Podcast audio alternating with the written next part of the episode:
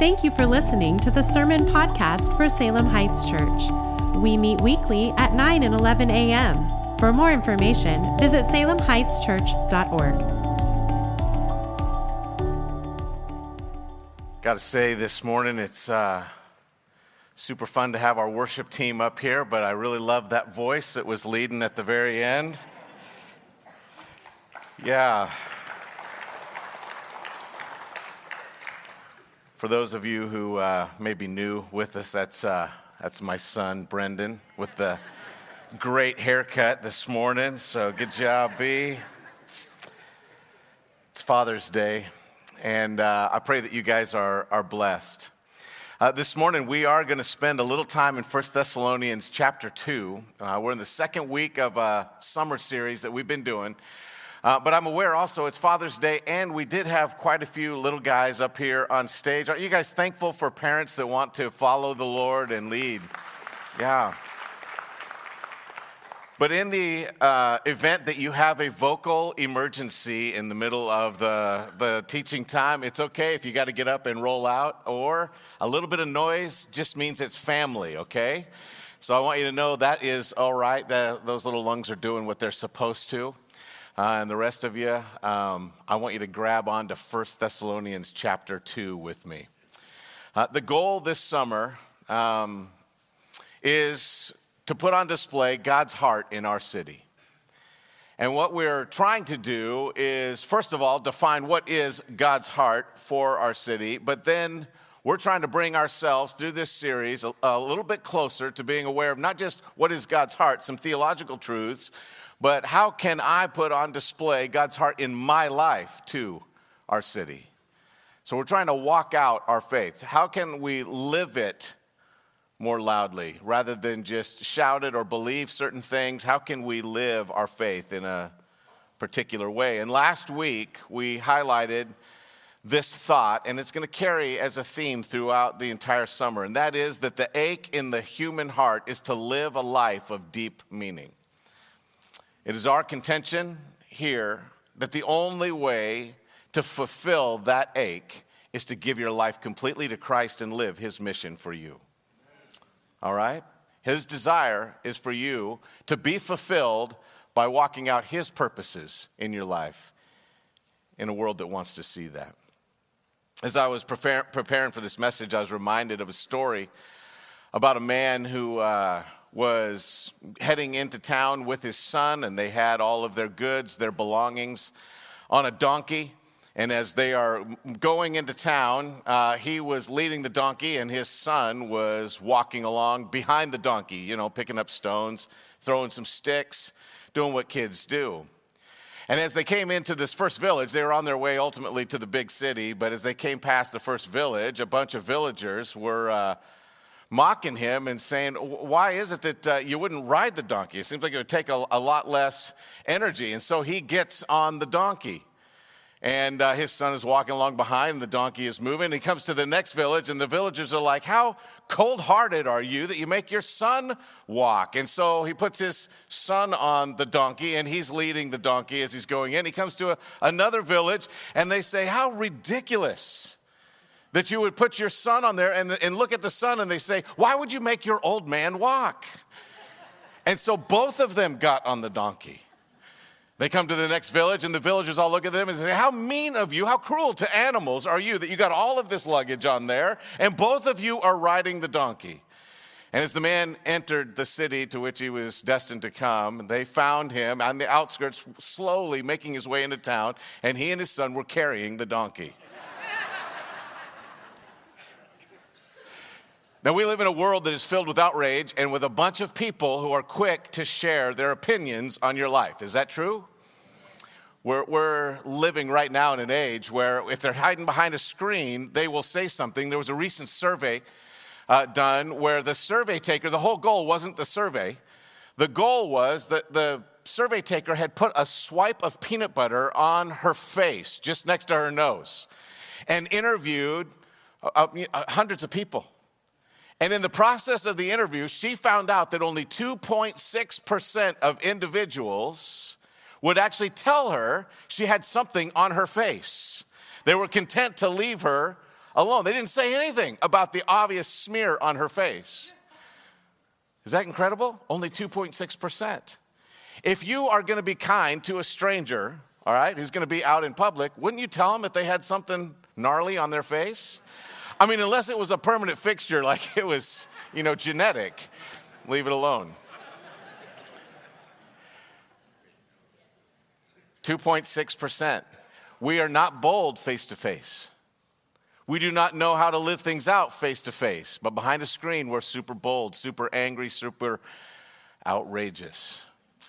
Scripture has an answer for how you can reach a world that is outrageous like that. 1 Thessalonians chapter 2. This is our second week in the series, second week in Thessalonians. turn with me if you would. 2 Thessalonians chapter 2, we're going to look at verses 1 through 13. Let's stand and read this together. And the scripture says this For you yourselves know, brothers and sisters, that our visit with you was not without result.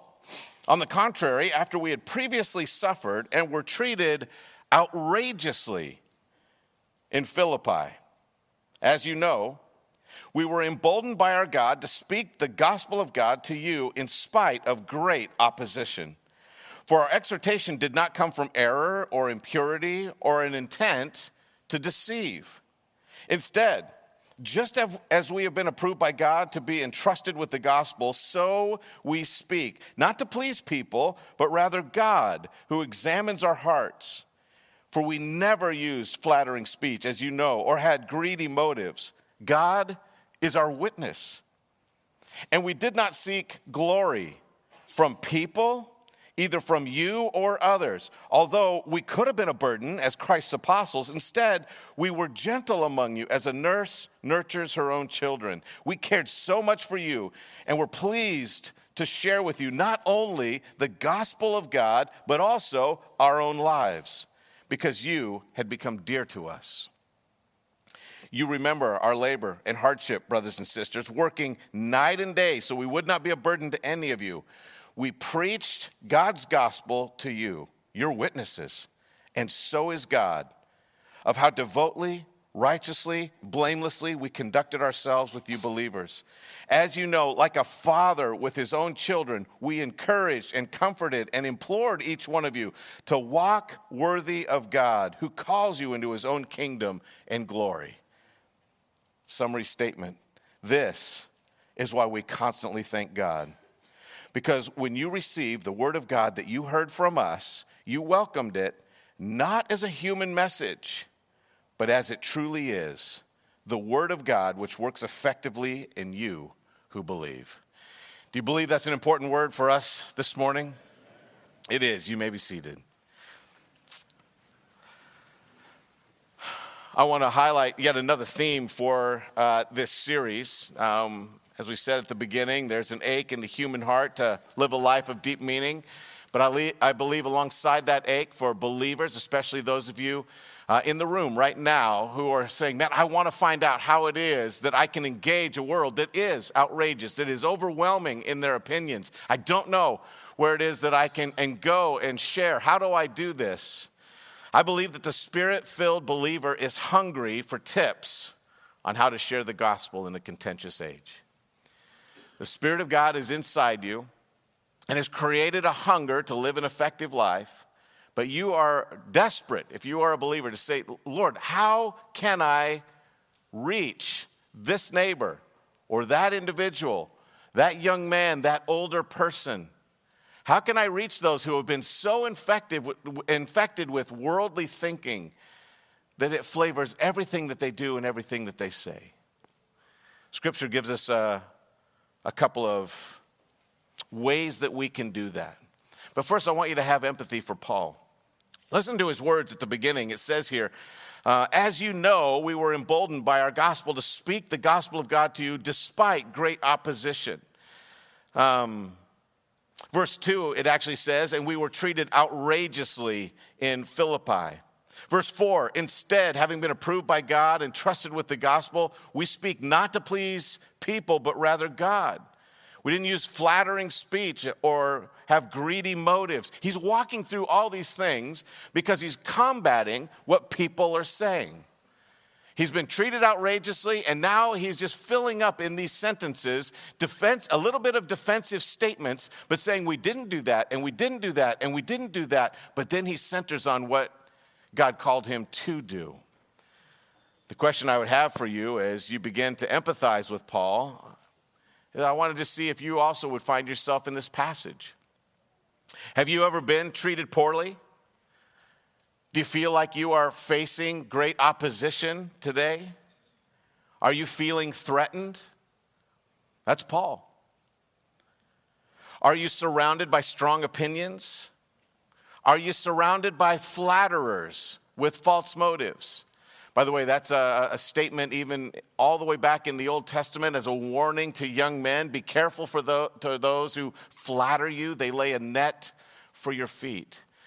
We live in a day and age of people who would say, Oh, yeah, I really love when you do this or that, just as long as you stay away from really meaningful things. Are you surrounded by flatterers that have false motives? Are you surrounded by greedy glory hounds? Those are people who want all of your good that you do to reflect kindly on them. They'll put your picture on their poster. Do you feel that you must constantly combat half truths, false facts, or straw man arguments against what you believe? If that's the case, you're feeling one with Paul. There's a story that uh, a short while ago made the rounds, and it was uh, a pretty impactful one. A man by the name of uh, Dan Cathy. Um, who I believe uh, Scott Sauls here highlights that he was probably listening to First Peter when he responded. But he's the president of Chick fil A, and he's a Christian. And he was thrust into the public eye when he was answering just uh, a, a, a, was a subject that they were actually being interviewed on. It was completely separated. But at the end of a uh, discussion, this reporter uh, asked him a series of questions and asked him for his stand on what he believed about gay marriage. Uh, when he gave his understanding according to scripture it's uh, between a man and a woman there was this outrage and a giant protest against chick-fil-a. Many of you remember this and then there was a return protest a protest against the protests where in one day they sold a couple million sandwiches to people who said well i just want to protest the protest dan cathy personally did not affirm or join in the protest against the protest. I want you to hear what he did. Instead, he quietly reached out to one of his strongest critics, a gay activist named Shane Windmeyer, who eventually shared these words in the Huffington Post, an editorial he wrote in on his own. It was an opinion piece. This is what he said It is not often that people with deeply held, completely opposing viewpoints actually risk sitting down and listening to one another. We see this failure to listen and learn in our government, in our communities, and in our own families. Dan, Cathy, and I would together try to do better than each of us had experienced from others before. Never once did Dan or anyone from Chick fil A ask for Campus Pride to stop protesting Chick fil A. On the contrary, Dan listened intensely to our concerns. He sought first to understand, not be understood. Dan and I shared respectful, enduring communication and built trust. His demeanor has always been one of kindness and openness. Dan expressed regret and genuine sadness when he heard of people being treated unkindly in the name of Chick fil A. But, listen to this he offered no apologies for his genuine belief about marriage. Deep disagreement, no apology for what he believes, love, respect, listening, friendship, all at the same time. Now, this is coming from somebody who is an opponent and a protester against that individual, but says, He listened to me, stood firm on what he believed, and it's begun to move the meter in my heart. How would you have responded? Dan Cathy did something that is significant there, but I think it is hard for us to wrap our minds around. Paul gives a threefold plan for how we can actually, in a meaningful way, impact our communities. And he starts this way He says, When sharing God's heart to your city, you need to act or start by acting like a mother. Uh, he says this Although we could have been a burden as Christ's apostles, instead we were gentle among you as a nursing or a nurse nurtures her own children. We cared so much for you that we were pleased to share with you not only the gospel of God, but also our own lives because you'd become dear to us. Like a mother says, gentle among you. There's actually an interesting debate if you want to read a, a few um, when translators are working through complicated uh, passages, there's a whole bunch of different ways you could translate this verse. And the reason for the complication, I believe, is that Paul in this moment uses an idiom. He talks about a mother who baby talks a baby, but gives it what it needs, not what it is crying for. All right? So let me ask you something really quick. What does this baby want? I showed this picture uh, to uh, uh, quite a few moms and quite a few men, all right? They had distinctly different responses. The men were like, ah, this is gonna be noisy. I have no idea what that kid wants, right? Across the board, when I showed this to moms and they saw that little face, I said, What does this baby need? They started with this, Aww. Is that your response, mom? Aww, that little guy. And right away, they could say this You know what? I know he's crying about somebody just took his toy or somebody else has something he wants, or, but that little dude needs a nap. that little dude needs a bottle. That's what they're saying. I already know he just needs a little something to eat, he needs a nap.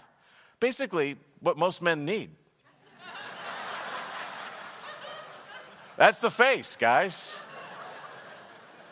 Need the Yankees to win.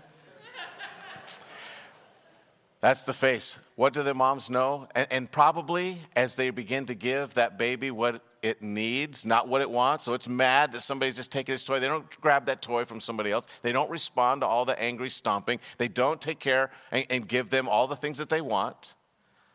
Okay? They give them what they need.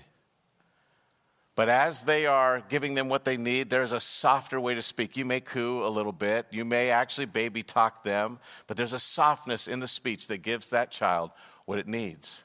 Paul starts and he says, You want to impact a world that is screaming and kicking its feet and angry and is overwhelmed? You don't start by giving them what they say they want. They're angry inside because of something else that is missing. Like a nurturing mom with soft speech, you come in and say, Actually, I think what you want is Jesus.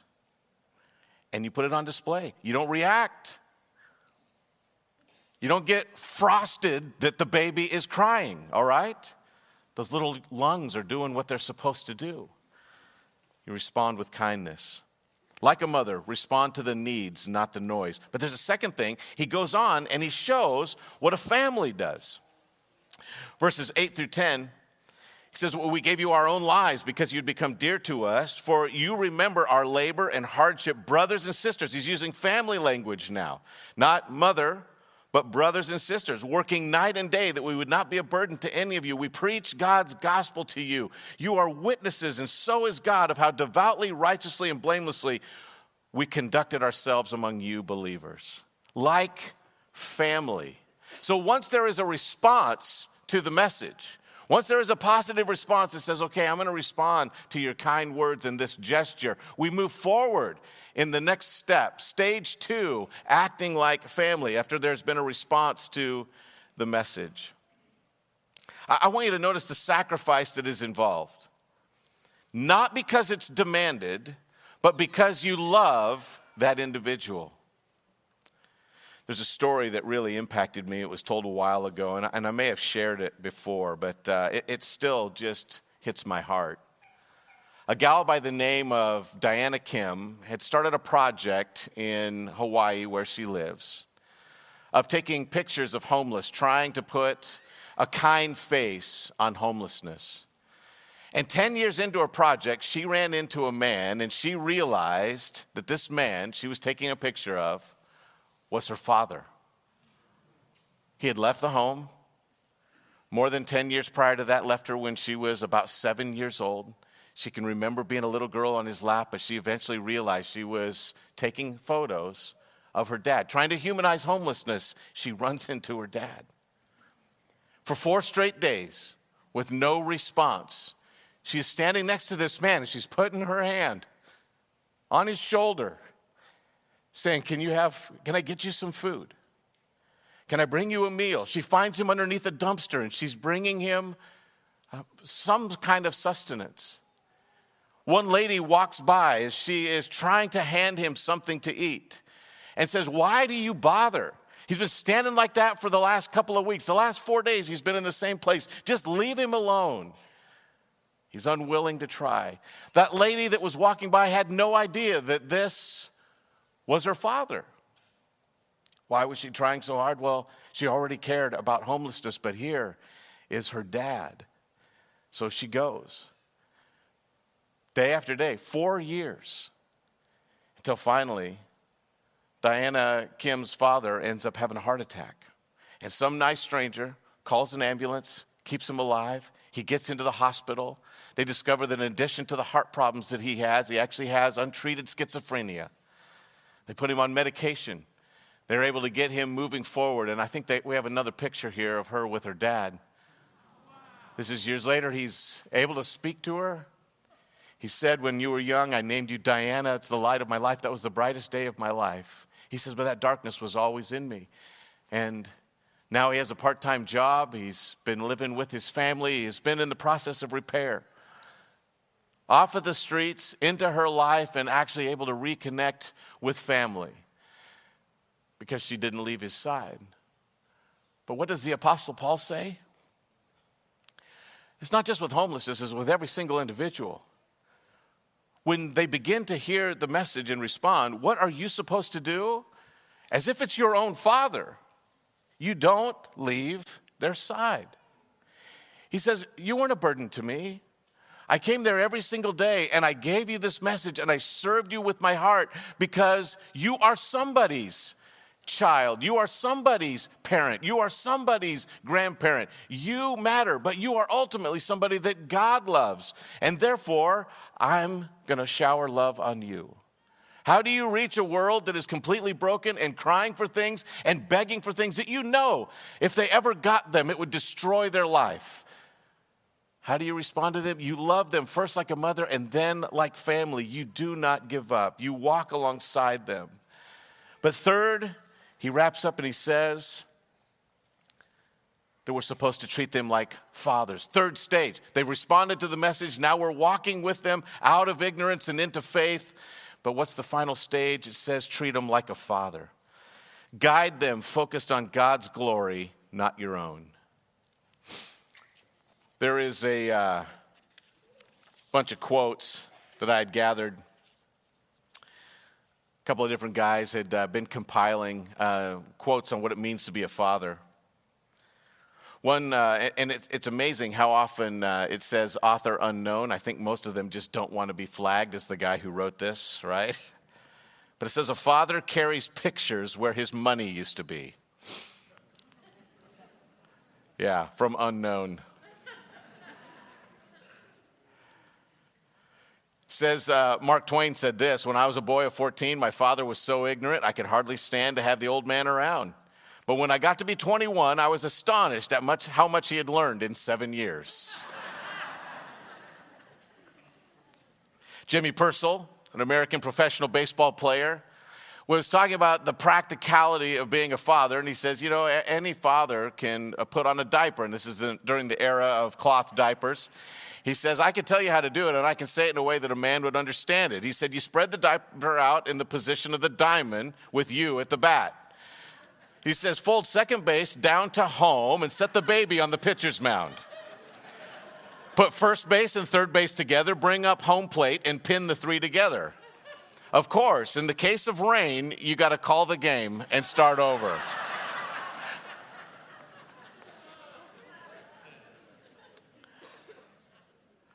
One man also attributed to as unknown says every father should remember that one day his son will follow his example instead of his advice. As you know, like a father with his own children, this is Paul's words, we encouraged, comforted, and implored each one of you to walk worthy of God, who calls you into his own kingdom and glory. Doesn't say into my kingdom and glory, into my ways or my thinking. He says into his kingdom, his glory. And we implored you to walk worthy. Three words that he uses there. It'd be important for you to look up the meaning of these, uh, the biblical meaning. Encouraged, it, it, comes from that same word that we've been talking about for a while, literally, that paraclete with our counselors to walk alongside somebody. You walked alongside those that were working out. The old life is slowly disappearing and the new life is becoming more real. But how do I do that? You walk alongside with encouragement those people. And it says comfort literally means to console them. Why? Because how many of you have wasted years? You only have so many days you're going to be alive on earth, and, and we don't know if perhaps today is the last one. How many of you have wasted opportunities or wasted seasons or wasted moments? Instead of badgering you about all of that waste, it says, come alongside and walk with somebody in new thinking, and then console them when they realize, man, look at all that I've wasted. Look at the missing chances that I've had. A good father, instead of chastising and abusing and berating, comes alongside and encourages and comforts. And then it says imploring. It's literally, it means to attest or to live out the witness. One of the habits in our family, my dad calls on Saturday mornings. It's something that he started all the way back in college. Um, my dad was always growing in his faith when I was in the home, but we became really close in those college years. And I would look forward Saturday morning to a phone call from my dad. He would call all of us kids, and he would do these three things he would encourage us, he would comfort us, and he would implore us. He's had from a very uh, a, long time. If you go to his house, there's two things he's going to highlight for you. He's going to highlight, you know, the, the river that he loves being near, and he's going to highlight a little devotional book by a guy named Dan Evans. It says, Encourage Me. It has a picture of an upside down giraffe on it. I can remember the front of it. It seems awkward, but it's from an African missionary, and it says, uh, it goes all the way through the entire the entirety of Scripture. There's a comment from every book. And he on Saturday mornings, we'll do two things. Hey, how are you doing? Check in with us. But then he'll read, he'll say, Did you read Evans this last week? No chastisement if we haven't. Um, uh, Two thirds of the time, we have no idea where our little devotional he sent us is. But he said, Oh, you might have missed it. Here it is. And he'll read us a thought from Evans that impacted him. If you go to the house, that little devotional that he has alongside his Bible is also a keepsake. He, he's noted there times when kids were born, when cancer hits the house, when a medical emergency has happened, when a family member died, the day, the time. All of those are recorded in this little journal, and he'll, fo- he'll send out a picture of the day's challenge. This is a habit that a father does when he wants his kids to follow and fall in love with the same God that he loves. Father is a term that we earn. And this is a statement that Paul is saying is a third stage level connection with the world around us. They are aching for people who will encourage and comfort and witness to them the truth that following Jesus is better than following that old life. What is the result? We see it in verse 13. It says, This is why we constantly thank God, because when you received the word of God that you heard from us, you welcomed it not as a human message, but as it truly is the word of God, which works effectively in you who believe. The result is that those who respond will say they actually heard from God, not from you. Nicholas uh, in the New York Times, not a believer, but he was talking uh, with some people who he had deeply respected that were believers. And once again, uh, he makes this observation about evangelical Christians. He says some self appointed evangelical leaders seem, on the outside, to be homophobic. Many claim to be pro life, but they seem very little to have very little concern with human life post uterus. Those are the preachers who have won headlines and disdain. But in reporting on poverty, disease, and oppression, I have seen so many others. Evangelicals are disp- disproportionately likely to donate 10% of their income to charity. More important, they go to the front lines, at home or abroad, in battles against hunger, malaria, prison rape, human trafficking, genocide. Some of the bravest people you are ever going to meet are evangelical Christians. They truly live their faith. I'm not particularly religious myself, he says, but I stand in awe of those that I've seen risking their lives in this way. And it sickens me to see that faith mocked in New York cocktail parties. An unbeliever seeing Christians actually live what they say that they believe and making a difference. Folks, that kind of life just begs other people want to listen. That kind of life begs to be heard. It preaches. It allows you to get in, not because of a protest, but because of a profound God. Because of your faith in Jesus Christ lived out in a world that is hurting.